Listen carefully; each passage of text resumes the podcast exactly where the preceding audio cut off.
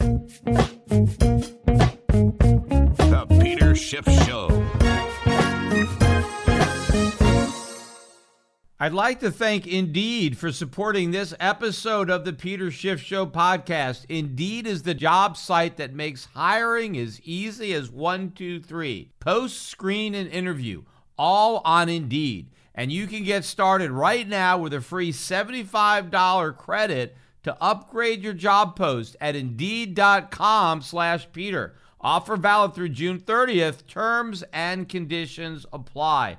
Well, the price of gold finally back up to 1900 an ounce today. In fact, we settled just below at 1899.20, up $18.70 on the day. Silver also added about 22 cents an ounce, closing just below $28.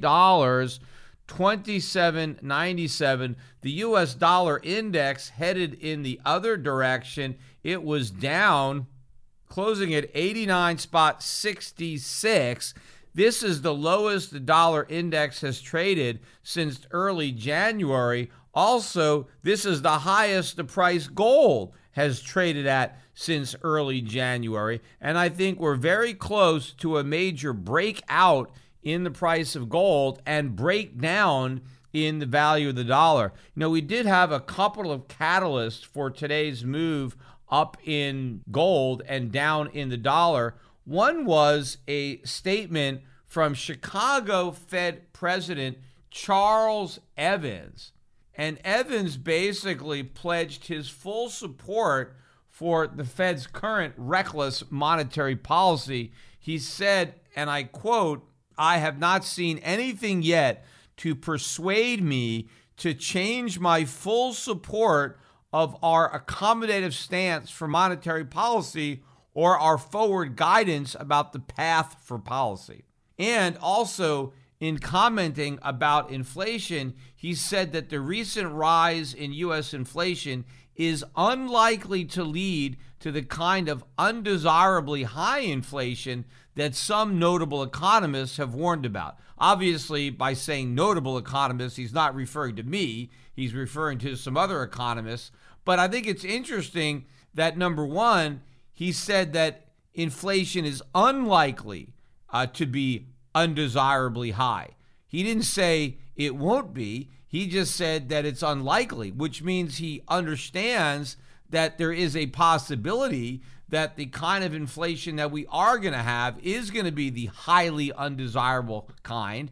And the problem is the Fed has no way out of that. There is no cure for that disease. So if we get the unlikely possibility that Evans still leaves the door open for, if we get that, well, then what do we do? Well, then we're completely screwed. So basically, according to Charles Evans, he thinks it's unlikely that we get undesirably high inflation, but we better pray that we don't get it because he's got to know that there's no way the Fed can deal with it. But I think he is wrong to claim that undesirably high inflation is unlikely is wrong because the Fed was dismissing similar concerns that were raised, you know, by me or maybe by other people in 2005, 2006, 2007 about the housing bubble and about a potential financial crisis. I mean, I did that video on Janet Yellen where one of her San Francisco speeches specifically addressed the fact that there were people who thought there was a housing bubble and that there was a reason for the Fed to be concerned. And she dismissed those concerns. She said there is no housing bubble. And even if there was, it wouldn't hurt the economy if it popped. So the Federal Reserve, both under Bernanke and Yellen, have a very bad track record of appreciating the problems that confront the economy. So the fact that the Fed is today just as dismissive of the inflation risk as it was back then with respect to the risks from the mortgage crisis and subprime, I don't know why anybody would take any comfort in the Fed's position on inflation. But I think when he mentioned this, this again impacts the markets because one of the things that has kept the price of gold from moving up even more and keeping the dollar from moving down even more is the idea that the Fed is going to be tightening policy sooner rather than later. And here now you have a Fed president coming out and saying, absolutely not. We're not worried about inflation at all. We think all these economists who say that inflation is going to be a problem are wrong. It's transitory. And so we're going to keep the monetary pedal to the metal. I fully support the current monetary policy and all the forward guidance. So that was the initial spark that kind of got gold out of the red because gold started today down. In fact, at one point overnight, it was down about $10. But by the time the U.S. market started trading, those declines had been cut quite a bit. Gold was only down maybe two or three dollars. But as soon as we got these dovish comments, we saw the price of gold move into the black, and it pretty much stayed there. But then it gathered momentum later in the day after we got some economic number, both consumer sentiment number and new home sales. And I want to start with the new home sale number because this was the number that really disappointed Wall Street.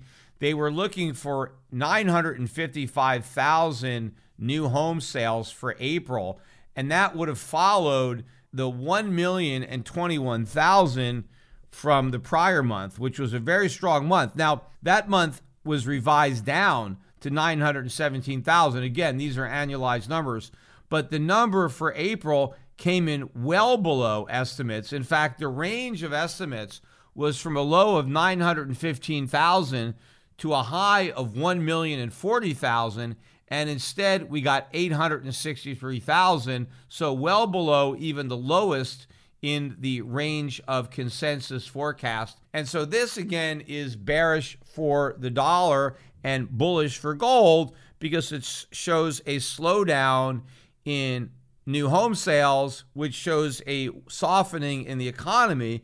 And also, a lot of jobs are the result of new homes being sold, of new homes being purchased. So, to the extent that that is slowing down, then that does not bode well for employment in that area. In fact, we got the consumer confidence numbers that came out at the exact same time, and that was a miss as well. The prior month also downwardly revised, originally reported in April of 121.7. That was revised down to 117 and a half. The consensus for May was 119 and a half. We ended up at 117.2. Again, below the lowest estimate, the range, the consensus forecast for this number was from a low of 118 to a high of 124.2, and we missed even the low end of estimates. In fact, if you look inside the numbers where you really saw a collapse, in fact, I think when it comes to consumers' intentions to buy appliances or homes, it was the biggest collapse, I think, on record but the three categories that saw major declines, this is intention. Are you planning on making this purchase? And the big drops was in homes, automobiles, and appliances. So, why is it that Americans all of a sudden do not believe they will be buying these items in the future? Well, because the prices have skyrocketed. Real estate prices have soared. Automobile prices, used car prices have gone way up. And so people can't afford it. And obviously, if you can't afford to buy a new home, well, you're not going to be buying the appliances uh, to go in your new home. So you now have rising prices destroying all of this demand. You see, the government created all the demand by printing up all this money. And they send money out to people. And yeah, people want to spend it. They want to buy cars, they want to buy houses. The problem is you can't buy cars and houses that haven't been built. The Federal Reserve prints money. They don't print merchandise. They don't print homes or appliances. Somebody has got to manufacture those things. And it certainly isn't Americans. Americans are sitting at home cashing their unemployment checks. Well, when they want to take their unemployment checks to a automobile dealer, well, there's no cars there. They weren't making any cars, and the rest of the world didn't make enough cars to ship to the United States, so they're not here. So prices are going up, and so now the rising prices are pricing Americans out of the market. I mean, that is why real estate sales are collapsing. I hear a lot of people trying to say, no, no, no, it's not because of rising prices. That's not why sales are going down. It's because there's not enough inventory. Well, there's not enough inventory because the cost of building homes has skyrocketed. It's the high price of materials, it's the higher price of labor, it's these skyrocketing construction costs that are preventing more homes from being built. And you can't buy homes that don't exist. So, again, it's not a shortage of homes, it is a surplus of money. And because everybody has all this money and they want to buy stuff that nobody has produced, now you're starting to see the prices really going up. And this is what is pricing Americans out of the home market, is pricing them out of the automobile market. And also, if they're not buying homes, well, then there's no point in buying appliances, but those appliances are getting more expensive too. But it's not just these big ticket items that Americans are going to be priced out of because the price of every single item that Americans buy is going way up. And so the same thing is going to happen on a smaller scale for all of that merchandise. As prices go up, more and more Americans are just not going to buy the stuff because they can't afford it. Now, what is the Federal Reserve going to do? Is it going to just send bigger stimulus checks? Hey, prices have really gone up. People can't afford to buy stuff. So now we need even bigger checks. Well, that's not going to work. It's like a dog trying to chase its tail because now they send everybody bigger checks so that they can pay higher prices. And now the prices go even higher because now people even have more money to bid them up. Because the reality is, printing money doesn't create wealth, it doesn't produce goods and services. It just produces money to bid up the prices for goods and services. And that's exactly what's happening. And this is how Americans are experiencing the inflation tax. As prices soar for all goods and services, Americans now can afford to buy fewer goods and services. I mean, they may spend more money, but they're spending more money buying less stuff. And the fact that they're buying less stuff, that is the tax. You see, if it was an income tax that financed all the stimulus, then Americans would buy less stuff because they had less money, because the government would have taken their money in taxes and would have left less money for individuals to go buy stuff. But instead, the government didn't do that. The government just printed money and gave it to some people to buy stuff. And those people bid up the prices. So now everybody else can buy less because everything costs more. Now, I think as the reality of this inflationary spiral really sets in and people start to ignore uh, comments by people like Chicago Fed President Charles Evans about inflation being transitory, about those economists who are warning us about an inflation problem, how those economists are wrong. No, those economists are right. It's the Fed and the economists over there that are wrong. That's when the price of gold is really going to go ballistic. And I think we're getting very close to that point. And I know that a lot of people have been frustrated about gold's failure to make an even bigger move in the face of this massive increase in inflation, this obvious increase in inflation. And again, you know, I have been forecasting a breakout of inflation for many, many years. And so far, we haven't had it. I mean, we haven't had deflation, right? All those guys warning about deflation were wrong. We never had a single year where the cost of living went down. It went up, but it didn't go up in a spectacular way. Now, of course, the CPI didn't really capture the extent to which prices have been rising. So that's one of the reasons that we weren't able to see uh, the inflation picking up was because the Fed was able to disguise it. In fact, these skyrocketing real estate prices that have priced so many Americans out of the market, these prices don't even show up in the CPI. They're not a component right? Back in the 1970s, when we did have that high inflation, when real estate prices went up, those prices were in the CPI. After all, people buy houses, so why shouldn't the price of a house be a component of the CPI? I mean, it should be, but it's not because the government wanted the CPI to be a smaller number, so it wanted to exclude rising home prices from the cost of living. But what they ended up doing is they substituted owner's equivalent rent for home prices. And they claim that that was just as reliable. But of course, it's all BS because what the hell is owner's equivalent rent? Supposedly, they do surveys and they ask people, hey, if you had to rent your house from yourself, what would you charge yourself?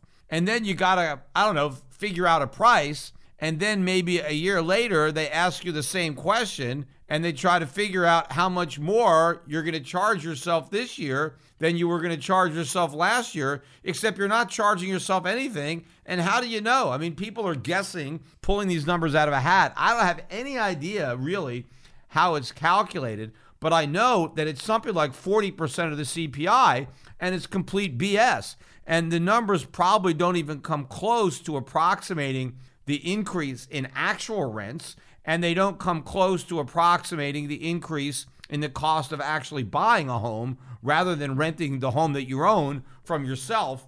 But if we had a more reliable, a more honest CPI, we would have seen a bigger increase. But now we're seeing it.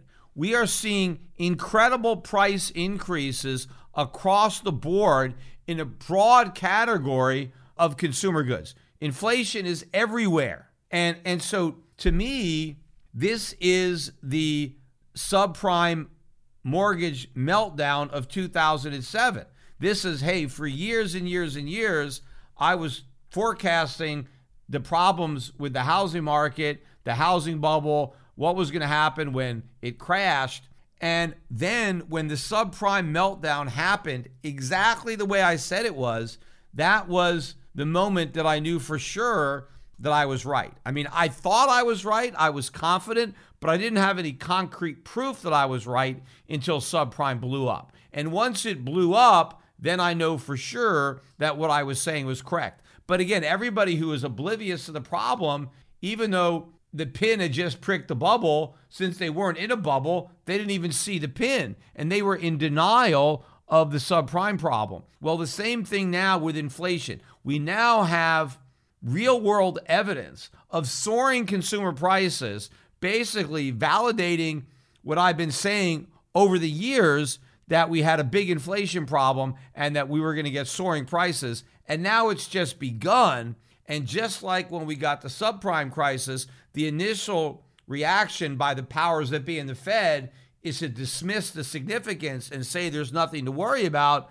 Well, they said it was contained with subprime, and now they're saying the same thing about transitory inflation. But I think the markets are going to figure this out soon enough, just like they figured out the subprime problem. They were in denial for a while, uh, you know, like a deer in a headlight, but eventually they got hit by the car, and that's going to happen. And I think we are very, very close to a major, major move up in the price of gold and silver, by the way, and a big drop in the dollar. And that's just going to light a fuse under this inflation fire, and it is really going to erupt. Today's episode is sponsored by NerdWallet's Smart Money Podcast. NerdWallet's financial journalists use fact-based reporting for some much-needed clarity in the finance world, helping you make smarter decisions with your money. Get smarter about things like saving on travel, because spending less on airfare means more money for an extra night and maybe a fancier dinner too. Boosting your credit score, since good credit is like a real-life cheat code and saving for an emergency fund because life is like a good movie. It loves a good plot twist.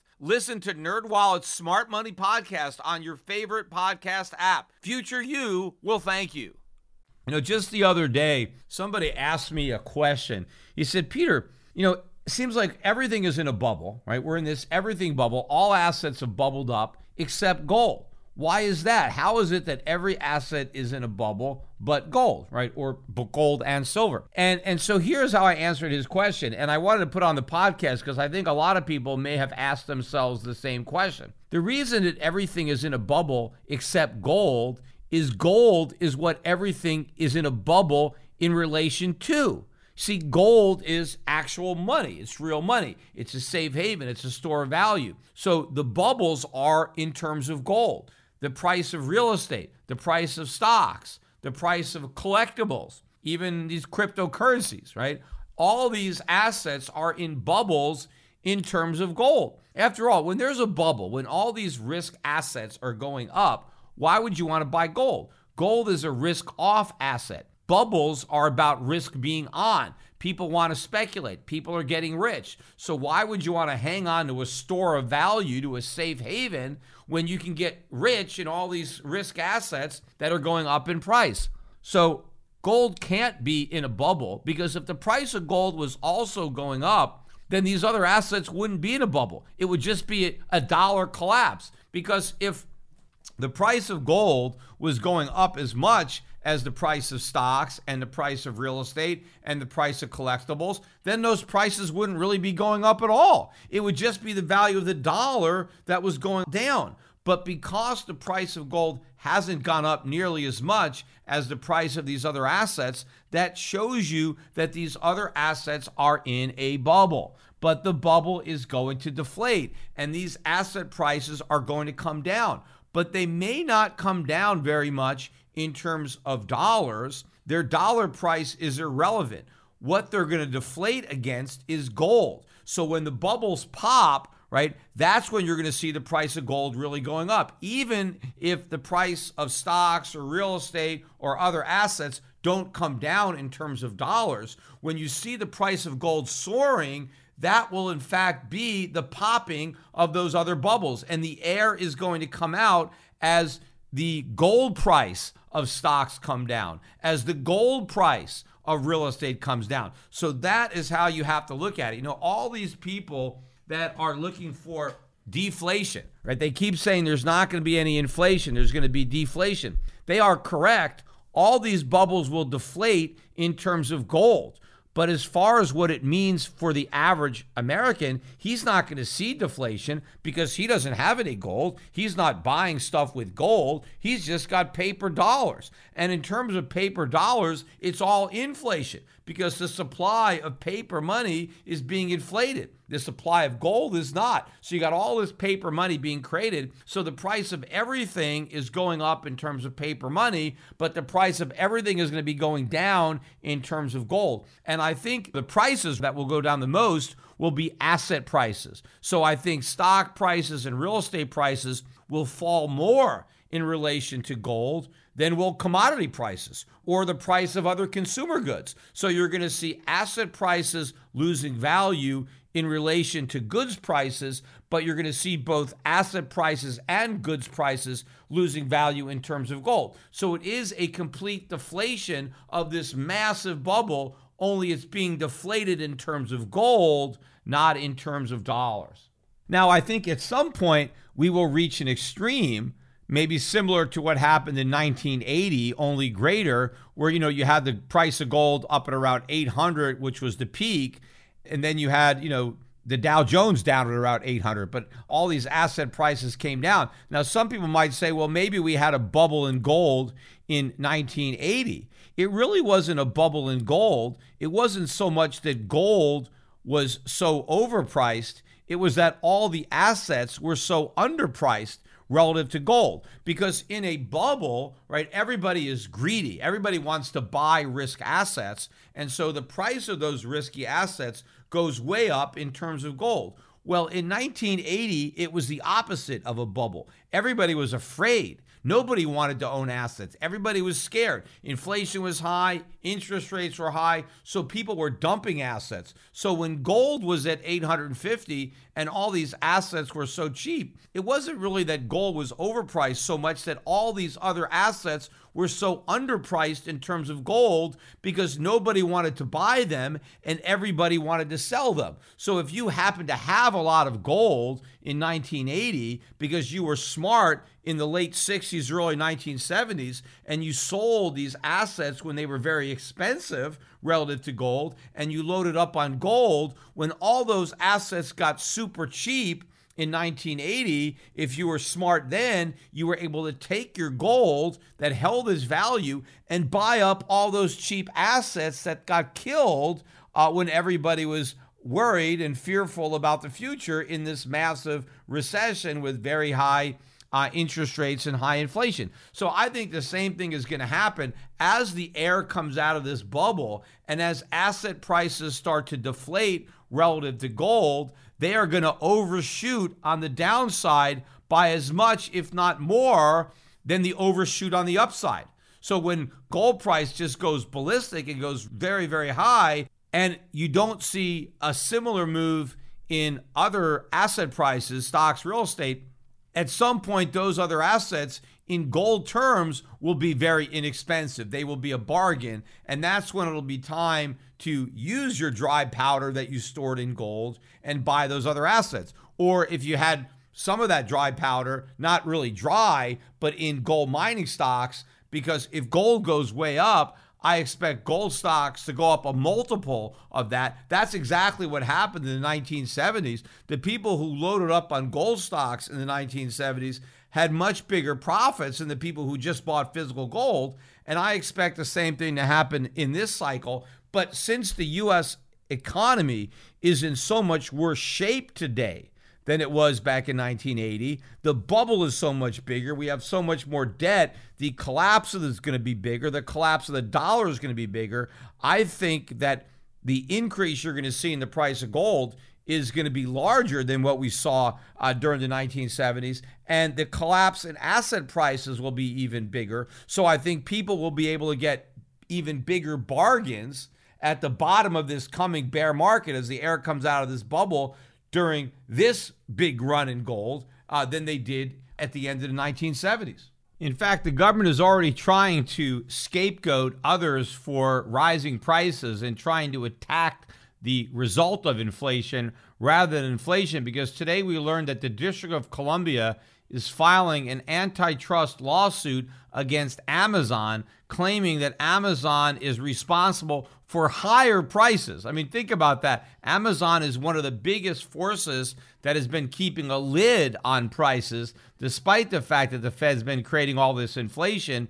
And now the government is claiming that Amazon is violating uh, antitrust laws and gouging consumers basically what the lawsuit is alleging is that Amazon, when it has contracts with resellers, it prevents those resellers from simultaneously offering the same goods that they're offering on Amazon at a lower price on their own sites or elsewhere, which of course makes perfect sense from Amazon's perspective because Amazon is helping to promote these retailers and giving them access to the Amazon customer base. What Amazon doesn't want is for these companies to be able to attract customers on Amazon and then divert those same customers away from Amazon by then offering a lower price on the same product. I mean, that would be a losing situation for Amazon.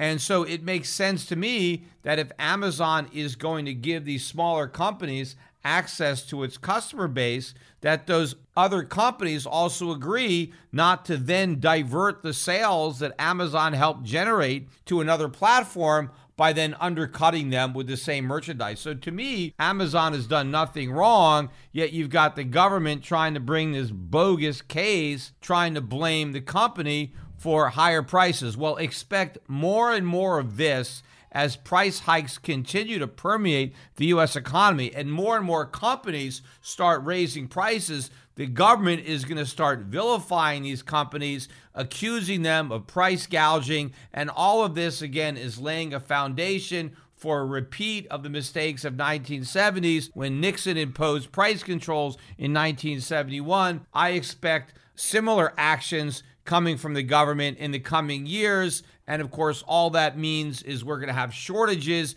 in addition to higher prices, which is another reason that people should stock up on the things that they need now, not only because those things are going to get much more expensive in the future, but because it may be hard to get those things because the government will be controlling the price and therefore limiting the supply. And the only way a lot of people will be able to get stuff will be to buy it illegally on a black market. In business, the key to success is finding your edge and then leveraging it. Well, if you're hiring, that edge is Indeed. Indeed is the job site that makes hiring as easy as one, two, three. First you post, then you screen, you do the interview, and you do it all on Indeed. You get a quality short list of candidates whose resumes on Indeed match your job description faster, and then you only pay for the candidates that meet your must have qualifications. and then schedule and complete video interviews in your Indeed dashboard. Indeed makes connecting with and hiring the right talent fast and easy. They have tools like Instant Match, which gives you quality candidates with resumes on Indeed that fit your job description exactly. And it includes Indeed's skills tests that on average reduce hiring time by 27%. And you can choose between more than 130 skills tests already on the platform, or you can add your own customized tests and then add your must have requirements so that you only pay for the applicants that meet them. According to Talent Nest, Indeed delivers four times more hires than all the other job sites combined. If you're hiring, then you need Indeed. And you can get started right now with a free $75 sponsored job credit to upgrade your job post at Indeed.com slash Peter. You get a $75 credit at Indeed.com slash Peter. That's Indeed.com slash Peter. Offer valid through June 30th. Terms and conditions apply. Now, in fact, in talking about the economy, I thought it was a little bit funny. I was watching this guy. He was an economist or a market strategist from T. Rowe Price, and he was interviewed on CNBC, and he was talking about how bullish he was on the economy, but he was cautious on stocks. And, you know, in my opinion, it really should be the opposite. He should be cautious on the economy, but maybe bullish on the nominal price of stocks. But this guy was so bullish on the economy because he was talking about all the stimulus money that consumers had burning holes in their pocket. He said, I've never seen the consumer so strong. The consumer has so much money and they have all this pent up demand and they're going out and spending money. And so I'm so bullish on the economy because everybody's got so much money to spend. But that is not a strong economy. These economists still don't get that you just don't print money and hand it out and then you have a strong economy. A strong economy is built on production. What makes the consumer strong is that you have a lot of factories producing goods for the consumer to buy. If you just have a central bank printing money, that doesn't do anything. All you have is money. You've got nothing to buy. And yes, right now they're saying, oh, there's a problem. You know, we have all these shortages. Well, duh, of course we have shortages. We didn't make anything. All we did is print money. And now people want to buy stuff with all the money we printed, and we didn't make anything, so there's nothing to buy. And the prices are going up. But this guy still doesn't get it. He's confusing spending printed money with economic strength. There is no strength in the economy. The economy is a complete disaster. And because the economy is a complete disaster, the Fed's going to keep on printing money to try to stimulate it, even though the stimulus acts as a sedative, which means the more they sedate it, the more they have to stimulate it to counteract the effects of the last stimulus. And that is what's driving the stock market higher. So I would not be surprised to see stock prices continue to rise, especially the stocks that have international exposure, that are earning money around the world, companies that have a lot of resources, natural resources, uh, raw materials, stuff like that, where you have the ability to benefit from rising prices, you're going to continue to see potentially stocks going up in terms of dollars. But what you're about to see is a major decline in U.S. stocks relative to stocks in the rest of the world and relative to the price of gold. And this is why I think that anybody who's been listening to this podcast really needs to appreciate the degree to which the forecasts that I've been making over the years, while early, have been extremely accurate. And time is running out to take advantage or follow the investment strategy that I am recommending, especially if you are retired or you are nearing retirement. If you want to preserve any chance of retiring, you have got to make these changes because if you don't, it's your money that's going to retire, not you. You're going to be working for the rest of your life because inflation, the inflation tax is going to fall hardest on retirees people who are living on a fixed income because the value of those income streams is going to be destroyed. The value of your pensions, the value of your Social Security. You know, it's kind of ironic, too, that one of the main reasons that the government rigged the CPI uh, back in the 1980s, you know, with the Boskin uh, Commission, which was later, but the main reason that they made these changes in the CPI was so they can cut Social Security benefits without having to vote to cut them because the Social Security system was in trouble. Of course, it's a Ponzi scheme, right? It's not funded. They collect money in uh, from the people who are working today uh, to make payments to the people who worked yesterday and who have retired. You know, there's no real fund where Social Security taxes are put aside to be later repaid to the people that made the contributions. No, people work, they pay taxes, the government spends every nickel, and then by the time they retire, the Social Security trust funds actually have no money because it's all been spent.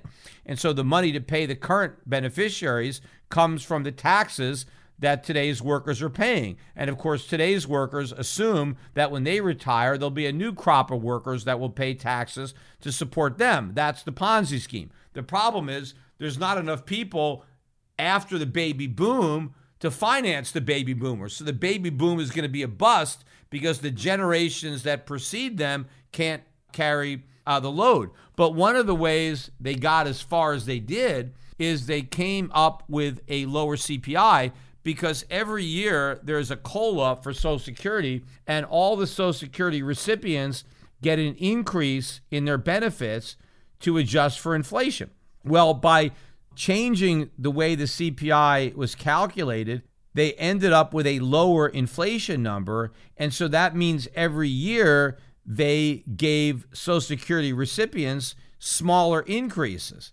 And since the new way of measuring inflation didn't actually cover the increase in the cost of living for the recipients, it really amounted to a cut in Social Security benefits. Because if every year inflation is 4%, but you only get a 1% increase because of a faulty CPI, but you would have got a 4% increase if the government had left the CPI alone, you're basically getting a 3% cut in your Social Security benefits each year. And so that's basically what happened because no politician wants to cut Social Security benefits. Nobody wants to vote to do that, but they change the CPI so that the benefits are cut automatically and nobody has to risk the wrath of voters by voting for a cut when the cuts are happening on their own. Now, of course, you know, that's one of the reasons that the living standards keep going down for that age group on a relative basis. It's because their Social Security checks are actually getting smaller and smaller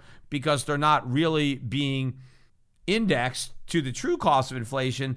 They're indexed to the CPI, which doesn't even come close to covering inflation. But the big irony is once they rig the CPI so they can cut Social Security benefits, now all of a sudden the Federal Reserve is looking at these numbers and claiming, hey, wait a minute, we don't have enough inflation. Inflation is too low. We need to create more inflation because now we have a problem because inflation is so low. Well, first of all, low inflation is not a problem. In fact, falling prices are better than stable prices but we never even got falling prices. They were always rising, but the government claimed they weren't rising fast enough when in reality they were. They were rising faster, except the Federal Reserve was relying on the same rigged CPI data that was used to jip off the people on Social Security. So the government rigs the CPI to understate inflation in order to cut Social Security benefits.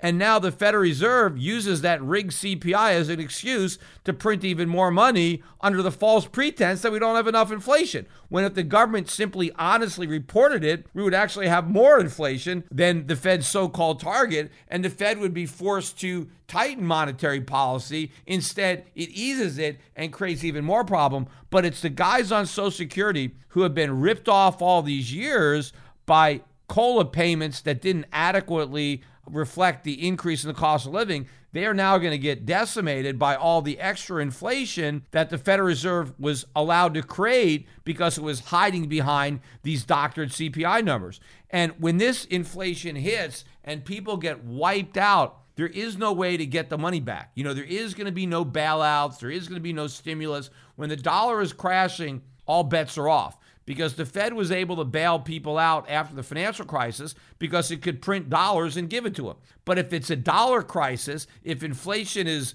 you know, running and the dollar is crashing, what good is a government bailout? All they can do is print more money, but it's not going to have much value. So everybody is on their own. Everybody has to act preemptively to get out of US dollars.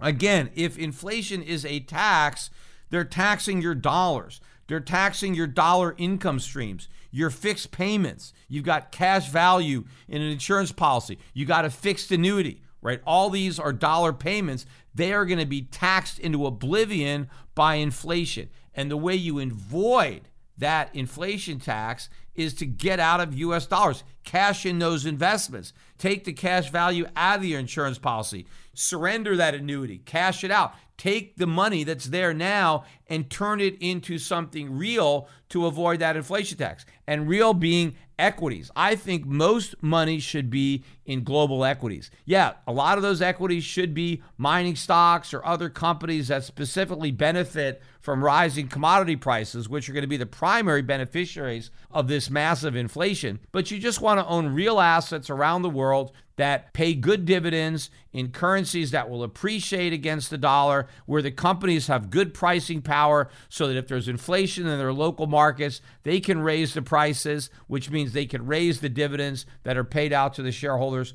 There's a lot of assets around the world that you can buy now with dollars that will be worth very little in the future. If you wait too long, you won't be able to buy these assets because you won't be able to afford to because the purchasing power of your currency, your savings would have been wiped out. You know, a lot of clients at Euro Pacific Cap, a lot of my clients, they have a certain portion of their portfolio allocated to my strategy, to international equities, to commodities, to gold. They have a larger allocation to more conventional investments in domestic stocks and bonds. Now is not the time to have that type of diversification. I think you really want to minimize your exposure to the US dollar and maximize your international exposure. You want to really start to take down your domestic allocation. Your domestic bond allocation should be zero as should your domestic cash allocation. If you want to have some U.S. stocks, as long as you're concentrated on the multinationals, the ones that export, you can own those. But I still think that the valuations of the foreign stocks are still so much more compelling and the dividend yield so much higher.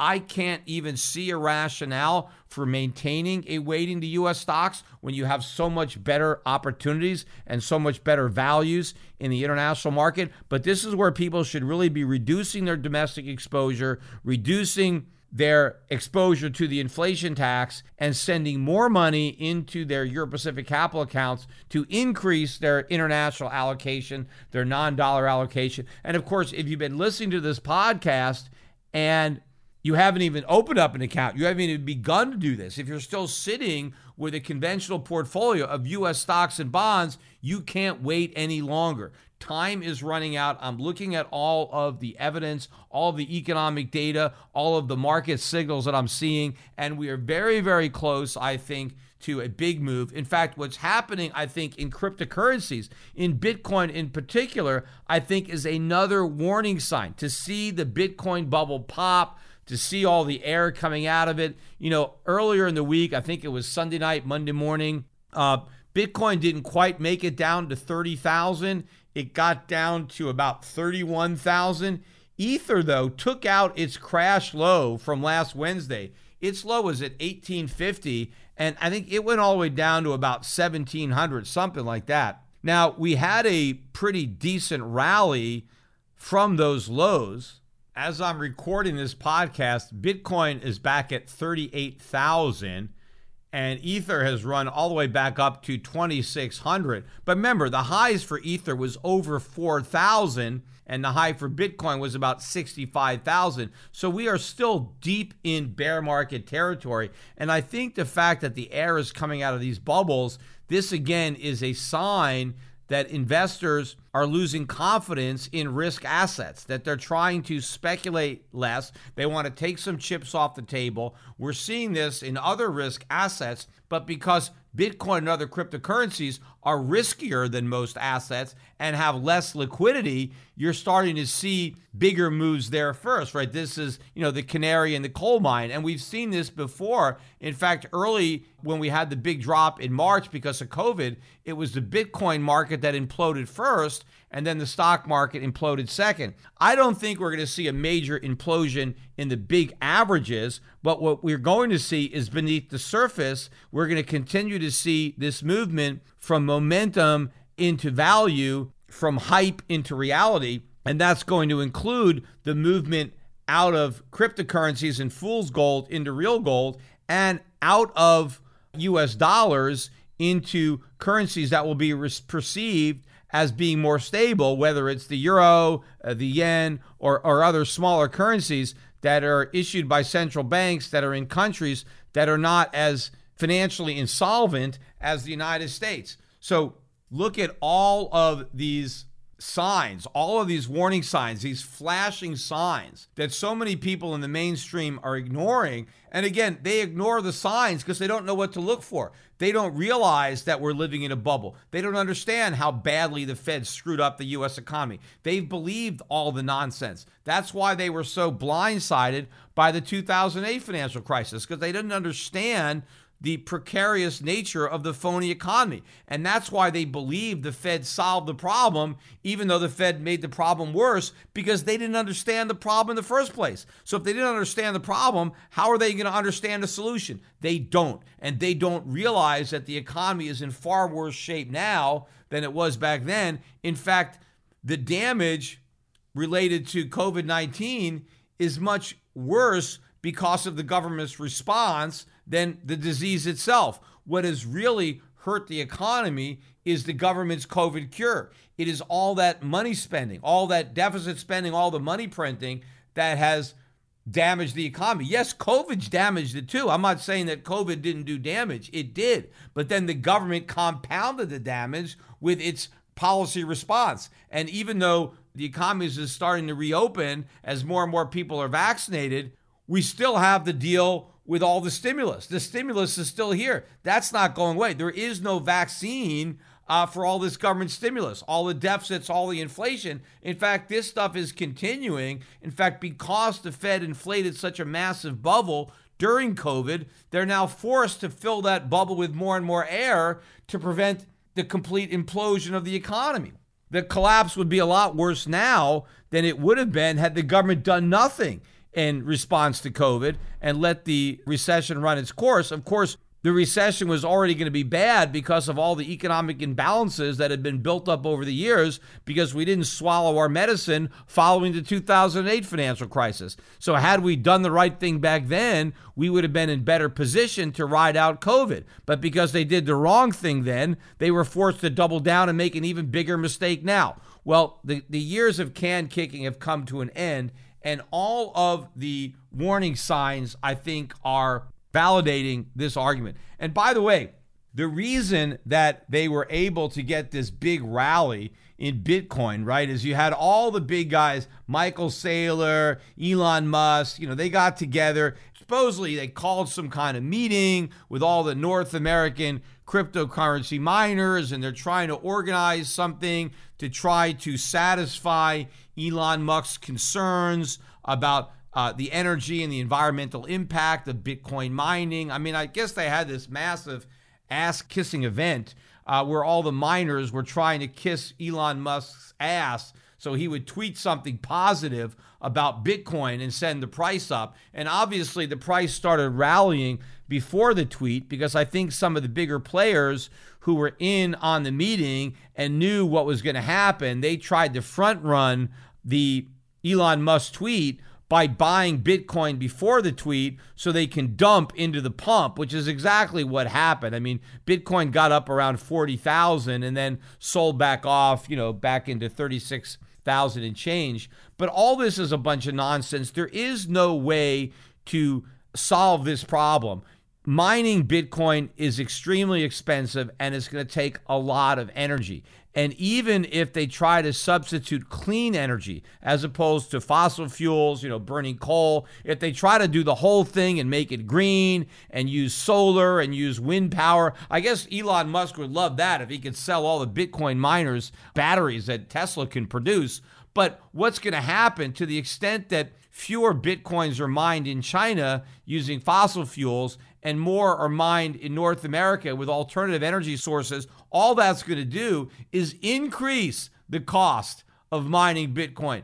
It's going to be even more expensive. We're going to waste even more resources. And then the cost of actually using Bitcoin, which is already prohibitively high, is going to be more expensive. So it's going to make Bitcoin even less viable as a medium of exchange than it is today. I mean, the reason that it doesn't cost even more money to mine Bitcoin is because they're mining it in China. I mean, why do the Chinese have an advantage in Bitcoin mining? Because they have lower energy costs. So more Bitcoin are mined in countries that have lower energy costs. Well, if we take China out of the mix and we say, hey, we're going to try to mine Bitcoin without China and we're going to try to mine it in a more environmentally friendly manner, well, it's just going to dramatically increase the cost of mining Bitcoin and operating the network, making it even less efficient than it is today. And it already is too expensive to use relative to all the other payment mechanisms. And then, of course, everybody says, well, you know, we don't actually have to use Bitcoin as a currency. It doesn't have to be a medium of exchange. It doesn't have to be a unit of account. It's just going to be a store of value right? That's the fallback position. It's a store of value. It's like gold, except it's nothing like gold because gold actually has value that can be stored. Bitcoin has no value. Arguably, it has a use in that I can use it as a medium of exchange. But if you admit that you can't use it as a medium of exchange because it's too expensive and too volatile, and then the only thing you can do is hold it, hold it for what? You're not holding it for anything, right? When I'm storing my gold, I'm storing it to be used in the future by a jeweler who's going to make jewelry out of it or a chip manufacturer who's going to conduct electricity with it. You know, nobody's going to do anything with a Bitcoin. And I think people are figuring that out. I think this this movement up, this big rally based on a tweet from Elon Musk is going to backfire. It's just going to shine another light on how ridiculous this whole market is if it lives and dies by a tweet from Elon Musk. So you're going to go and you're going to put real money into Bitcoin and then hope and pray that Elon Musk doesn't wake up on the wrong side of the bed and decide to send out a negative tweet and now your investment has lost 20% of its value. Look, I think a lot of the institutions that came late to the party are already looking to leave. They're probably going to sell into this rally. It's not about buying the dips for these guys, it's selling the rips. It's, hey, let me get a bounce, let me get out. I'm going to look for something else. And I think the institutions that thought about joining the party are thankful that they didn't. They may have been toying with the idea, but now it's completely off the radar. They're not going to be buying. They're going to be looking for something else. And the something else that they're going to find is going to be gold. If people were thinking about buying Bitcoin because they thought they needed a hedge against inflation, now they're going to know they need a hedge against inflation, but they're not going to be buying Bitcoin. They're going to be buying gold. They're going to be buying silver. But what I want is for my audience to buy it first.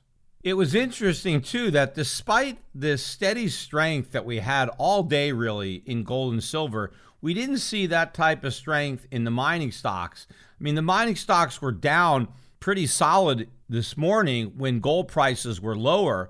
But as gold turned positive and went higher throughout the day, some of the gold stocks managed to regain their losses, but they really didn't put in big gains. And in fact, some of the major gold stocks actually finished the day down. And in fact, the GDX was barely positive on the day, weighed down by some of the larger stocks like Newmont, that was down over 1% on the day. Barrick was down about a half a percent. Look at Yamana Gold today, down 1.5%. Again, this despite a near $20 rise in the price of gold that put it up near a you know 1900 level i think one of the reasons that gold stocks didn't rise is because traders are reluctant to buy because they think we're nearing a top. They're looking at this $1900 level and assuming the price of gold is going to sell off.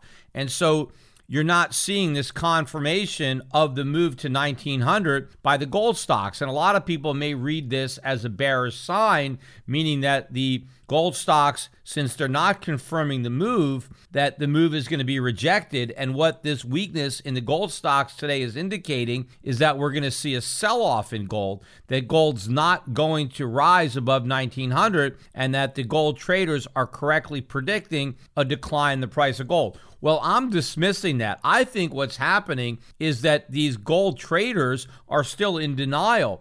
Everybody expects the price of gold to sell off because, after all, inflation is transitory and the Fed's going to be raising interest rates, and everybody knows this is bearish for gold. I think the fact that the traders are not buying gold and they're expecting the price to go down, to me, this is a good contrarian confirmation that the price is going to keep going up. And what it also means is when the price of gold surprises people by going through 1900. In fact, I think we're going to go through 2000 very quickly. Then there's going to be a lot of catching up to do. I think a lot of people who expected the price of gold to go down, who are surprised by how much it goes up, they're going to have to rush in to buy the gold stocks. And so the prices are going to go up even more, which is a small window of opportunity still for my clients to put more money into gold stocks either directly by owning the stocks themselves, and we have gold stocks in all of our strategies, but also I specifically have a gold fund, the Euro Pacific Capital Gold Fund. And so if you really want to maximize the benefit from this gold move and you want to do it with the mining stocks, then this is a good time to be getting more money into my gold fund. And again, you can talk to any of the representatives at Euro Pacific Capital to get information on my gold fund, on whether it's suitable for you, how to buy it. You can also get information about the fund by going directly to their website at EPAC, E-P-A-C And all my funds are listed on the website, but in particular, you can read about the gold fund and you could buy it. And by the way, my gold fund and all of my funds are available at discount brokerage firms throughout the country. So you don't necessarily have to have an account with me to buy my funds, although I prefer that people have an account directly with us so they can work with the representatives who really understand our strategy and can help better craft a portfolio, right? Help you put together a more diversified portfolio in line with my strategy. If you want to do it yourself, you can. The important thing is that you're in my funds because wherever you own my funds, my team is still managing them here from Puerto Rico. So even if they're not with Euro Pacific or with Alliance Global Partners, you can have my funds at Charles Schwab, you can have them at Fidelity, you can have them at any of these brokerage accounts and we're still managing the portfolio. The key is now is to get into these mining stocks before the next big move, before the people who are selling these stocks now because they expect the price of gold to fall, before they start buying them when they're surprised at how much higher the price goes.